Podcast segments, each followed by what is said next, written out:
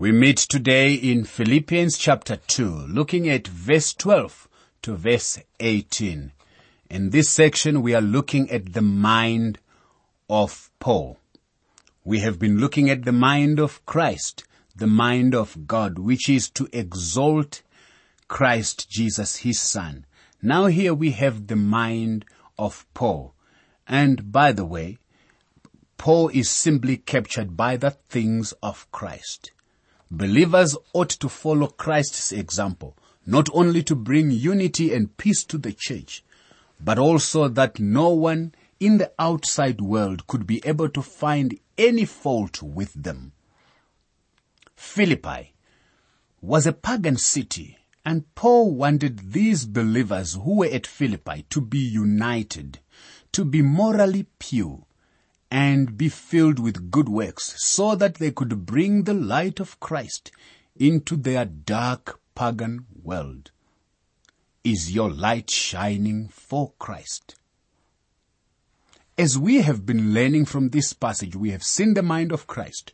We have seen it is not something which can be imitated. The Bible said, let this mind be in you, which was also in Christ Jesus. Now that can only happen by impartation. It is the work of the Spirit of God within us, which will produce the fruit of meekness or humility in our lives. Meekness, gentleness, all these characteristics would come because the Spirit of God imparts them we have seen the mind of God to exalt His Son Jesus Christ. Now we are going to see the mind of Christ actually as it walked down the Roman roads, the Roman streets. How did it walk down the Roman streets? It walked down the Roman streets through a person. We will see it lived in Roman homes and in a Roman jail. We will see three examples here given to us the mind of Paul, the mind of Timothy, and the mind of Epaphroditus, who was probably the pastor of the church at Philippi. In our study today, we are looking at the mind of Paul. In this heathen empire, the Roman Empire, there were these three men who exhibited the mind of Christ. And there may have been three million more, but these are the ones who are presented to us in this epistle. First, the mind of Paul. Therefore, my beloved, as you have always obeyed, not as in my presence only, but now much more in my absence, work out your own salvation with fear and trembling. For it is God who works in you both to will and to do for his good pleasure. Philippians 2 verse 12 to verse 13. Now, this verse that talks of working out your salvation with fear and trembling has been abused and sometimes misinterpreted uh, to imply that we work our salvation to bring in the aspect of works is Paul contradicting himself. I don't think so. This is the reason why I have read verse 12 and verse 13. These verses must be read together for a proper understanding. Work out your own salvation here means to work out, not to work for. Please take note. To work out, not to work for. A work salvation is not being taught in this passage, my friend. The idea is to progress to the finish or completion in spiritual growth and maturity. Don't start and not get to the end. This process is what the Bible actually calls sanctification. There is positional sanctification. There is present ongoing sanctification and future sanctification. It should be noted that verse 12 makes it clear that we are to be active, not passive in the process of our walk with God. the process of sanctification. That is the implication of work out your salvation with fear and trembling. However, though we are active, we are not alone, you see. This is the good news. Verse 18 reminds us again that the entire salvation process is the work of a sovereign God and the result of His grace. So we hear, for it is God who works in you. That is talking of the ultimate ground and basis for our salvation. Paul is also talking here about working out the problems which the Philippians as a church were going through. They were working out the problems in their own Christian lives, even in their own church. He is not here to help them and he is not sure that he will ever be there again because at the moment he is in prison. So he tells them to work out their own salvation with fear and trembling. Now, a preacher was reading this verse of scripture in the morning service and a little girl whispered to her mother, Mother, you can't work out salvation unless it has first been worked in you, can you? Now, that is a very good question and this little girl, though small, got it right. Verse 13 answers it, for it is God who works in you both to will and to do for his good pleasure. So God works out that which He had worked in. If God has served you, He has served you by faith plus nothing. God is not accepting any kind of good works of salvation. But after you are saved, God talks to you about your works. The salvation that He worked in by faith is salvation. He will work out also. Actually, John Calvin expressed it this way. Faith alone saves, but the faith that saves is not alone. James states it like this. Thus also faith by itself, if it does not have works, is dead. But someone will say, you have faith and I have works. Show me your faith without your works and I'll show you my faith with my works. James 2 verse 17 and 18. Only God can see the heart. He knows your true condition. He knows if you have a serving faith. He knows if you have serving faith. And He knows if I have serving faith. But your neighbor can't see your faith, you see. Now the only thing that your neighbor can see is the works of your faith. So true faith will work itself out so that the people around us will be able to tell that we are different, that we are Christians, we are children of God. We don't need to, to wear a placard or some sort of a symbol to identify ourselves as Christians. What you do must show your neighbors that you are a child of God. Paul will talk about that faith which will work itself out in the lives of the Philippian believers. Do all things without complaining and disputing. Philippians 2 verse 14. You see, these are the things that even show the outside world that when you begin to do things without complaining and disputing, that is evidence of being a child of God. Complaining here means to matter, to murmur, which is an expression of secret and solemn discontent. Disputing refers to the thinking of a man deliberately with himself, rationalizing and calculating. The word is translated imagination in Romans chapter 1 verse 21, in their imagination, vain thinking. Now it has two distinct meanings. The first one is inward questionings. And the second one is outward disputings or discussions. Used here in the first sense, it implies a doubtful spirit. You see, we get our word dialogue from this word the Christian is called to unquestioned submission to God's will. There are people who will rationalize instead of simply submit to the will of God. You will try to compartmentalize the truths of God and say this only was applicable for so and so. Maybe this applies to this person and not to me.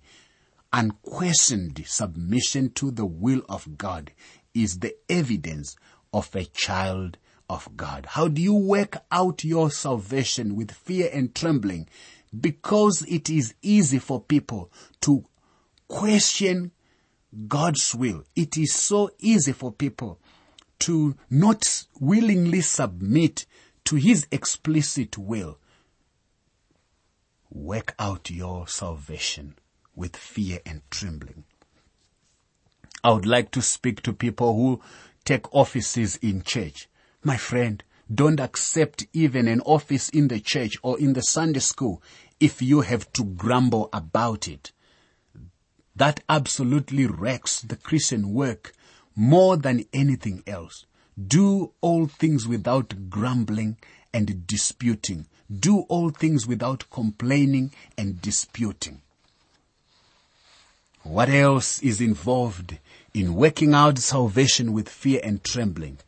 That you may become blameless and harmless children of God without fault in the midst of a crooked and perverse generation among whom you shine as lights in the world. Philippians 2 verse 15. Now, this verse is now talking about the outward conduct and it presents the idea of a person in whom no grace is defective. I made reference to the fact that you are to be seen by your neighbor. The, your neighbor will not see your faith inside. Your neighbor will see how you walk. Now this is a perverse generation. You must present yourself as someone who has grace that is not defective. It's sin. The idea here is that of moral integrity as expressing itself outwardly. The word harmless here means sincere, unmixed, pure, unadulterated. It refers to the inward, intrinsic character. This word is used of unalloyed metal it describes the saint with not one thing in his heart or motives which ought to be rooted out. What a description. And then we are also told children of God. As children of God, you are children of God without fault. And children of God here stresses the dignity and the character of the relationship, my friend. You are a child of God. I often speak in our church and say the important thing for a child of God is this thing called identity. You must always remember who you are and whose you are. It is important to know whose you are. Here the character and the dignity of the relationship is that they are children of God. Thus they must be found without fault in the midst of a crooked and perverse generation. Children of God are expected to resemble their father. Christ is the light of the world. John 8 verse 12 tells us, and his followers are luminaries, so to say. You are the light of the world. Let your light so shine before men. We read of that in Matthew chapter 5 verse 14 to 16 in the Beatitudes. So as uh, his followers are luminaries, they are to be light bearers, reflecting the light of Christ. So this is the picture that we see. It is a picture of a procession at night in a crooked and distorted age in which torch bearers are going and holding high the blazing torches so that those following can see how to walk in this sin darkened world. What a picture we have. The admonition here is clear. Be like a light. When we go out at night, we see the stars up there in the sky. When God looks down on this dark world, He sees those who are his own as little lights down here. Now the little children sing, this little light of mine, I'm gonna let it shine. Well, my friend, that's exactly what it is. Paul says, among whom you shine as lights in the world. As the stars are up there, we are down here. Are you a shining light, my friend? Holding fast the word of life, so that I may rejoice in the day of Christ, that I have not run in vain or labored in vain. Philippians 2 verse 16. You see here, light and life are related. The world does not have this word of life. Apart from the word of God, all are spiritually dead. Christ is both the light and the life. Christians are to continually be holding the light of the word of God, the word of life. They are to offer God's salvation to a lost and dying world. So this explains how the saints at Philippi are luminaries. They continue holding fast the word of life so that I may rejoice in the day of Christ that I have not run in vain. The word run here means to progress freely and advance rapidly. The idea is to spend one's strength in performing or attaining something. So the word labored means toil with wearisome effort. It refers to laboring to the point of exhaustion. Paul did not want his life to be without fruit or an empty failure. When we hold forth the word of life, we are lights in the world. Paul rejoices when he hears that the Philippian believers are manifesting their faith in good works. These believers were very close to his heart and because they were even his converts. So when he hears they are doing good, they are shining lights in a dark world. Yes, and if I'm being poured out as a drink offering on the sacrifice and service of your faith, I am glad and rejoice with you all. Philippians 2 verse 17. Here is one of the most wonderful verses in the entire Word of God. It pictures what the Christian life really should be. He is referring to one of the earliest offerings in the Old Testament. When we go back to Genesis 35 verse 14, we find that Jacob set up a pillar at Bethel and he poured a drink offering on it and poured oil on it. Then in the books of Leviticus and Numbers, the sacrifices are described. We learned that there was a drink offering which was to be added to the burnt offering and the meal offering. It was never added to the sin offering or the trespass offering. It was a most unusual offering in that it had nothing to do with redemption. It had nothing to do with the person of Christ. They would bring in a skin of wine and just pour it on the sacrifice which was being consumed by fire. What happened to it? It would go up in a stream and disappear. Now, what is Paul saying? Paul is saying, I want my life to be poured out like a drink offering on the offering of Christ. Paul knows that the Lord Jesus Christ made the supreme sacrifice. He wanted his life to be a drink offering, just poured out to go up in steam. Just to go up in steam. He wanted his life to be a drink offering, just poured out. He wanted to be consumed and obscured. That all that is seen is not himself, but Christ. He wanted Christ to receive all the honor and the glory. That was the mind of Paul. And I can think of no higher wish for the Christian life than this. For the same reason, you also be glad and rejoice with me. Philippians 2 verse 18. In other words here, if your life commends the gospel, My life is just poured out as a drink offering. Together we will rejoice over this. He speaks to them. He says, keep on rejoicing together with me. It is a walk in humility. Only a person with the mind of Christ could be so poured out as a drink offering. How glorious, how wonderful that is. Paul ends on a note of joy and rejoicing. Now today we often rejoice over the wrong things. We need to rejoice over the fact that Jesus Christ died for us and that we can serve Him. When we hear of someone whom God is using, or when we hear of a wonderful church where people are being served and built up in their faith, we ought to rejoice. If we are walking in humility, we will rejoice at the success of other people. We have too much strife and vainglory that was hurting the cause of Christ in Paul's day, and it still hurts the cause of Christ today.